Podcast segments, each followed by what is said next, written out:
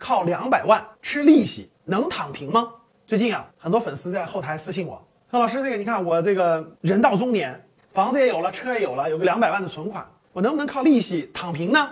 你看现在利息对吧？银行三四个点，哎，我一年有六万多的利息。我算了算，我在中小城市一年的花费呢没那么多，大概六万块钱也够家庭生活了，是不是我可以躺平了？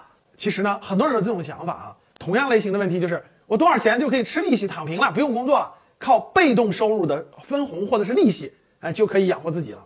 其实各位，这里面有个非常大的差别：被动收入，你是靠银行的利息，你还是靠公司的分红，还是靠房租，是完全不一样的。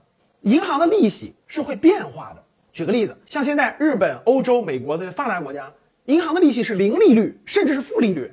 你存一百万，一年什么都没有，甚至你还要倒贴银行五千块钱，这就叫负利率。现在中国经济是高速发展期，可能十年后。十五年后，利息绝对没有现在这么高，一定是逐渐下降的。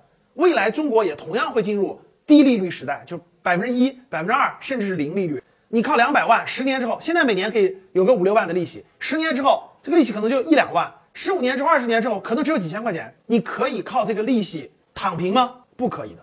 所以呢，你必须知道它的第二，它还有没有别的更高的是这个收入，被动收入。其实对于普通人来说，持有合适的指数基金。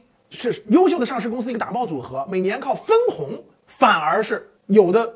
你如果是会选择基金，买对了，反而会越来越高，分红会越来越多。如果你想躺平，其实现在要考虑的是买对优秀的指数基金，每年分享红利的逐渐增长，才有可能躺平。你听懂了吗？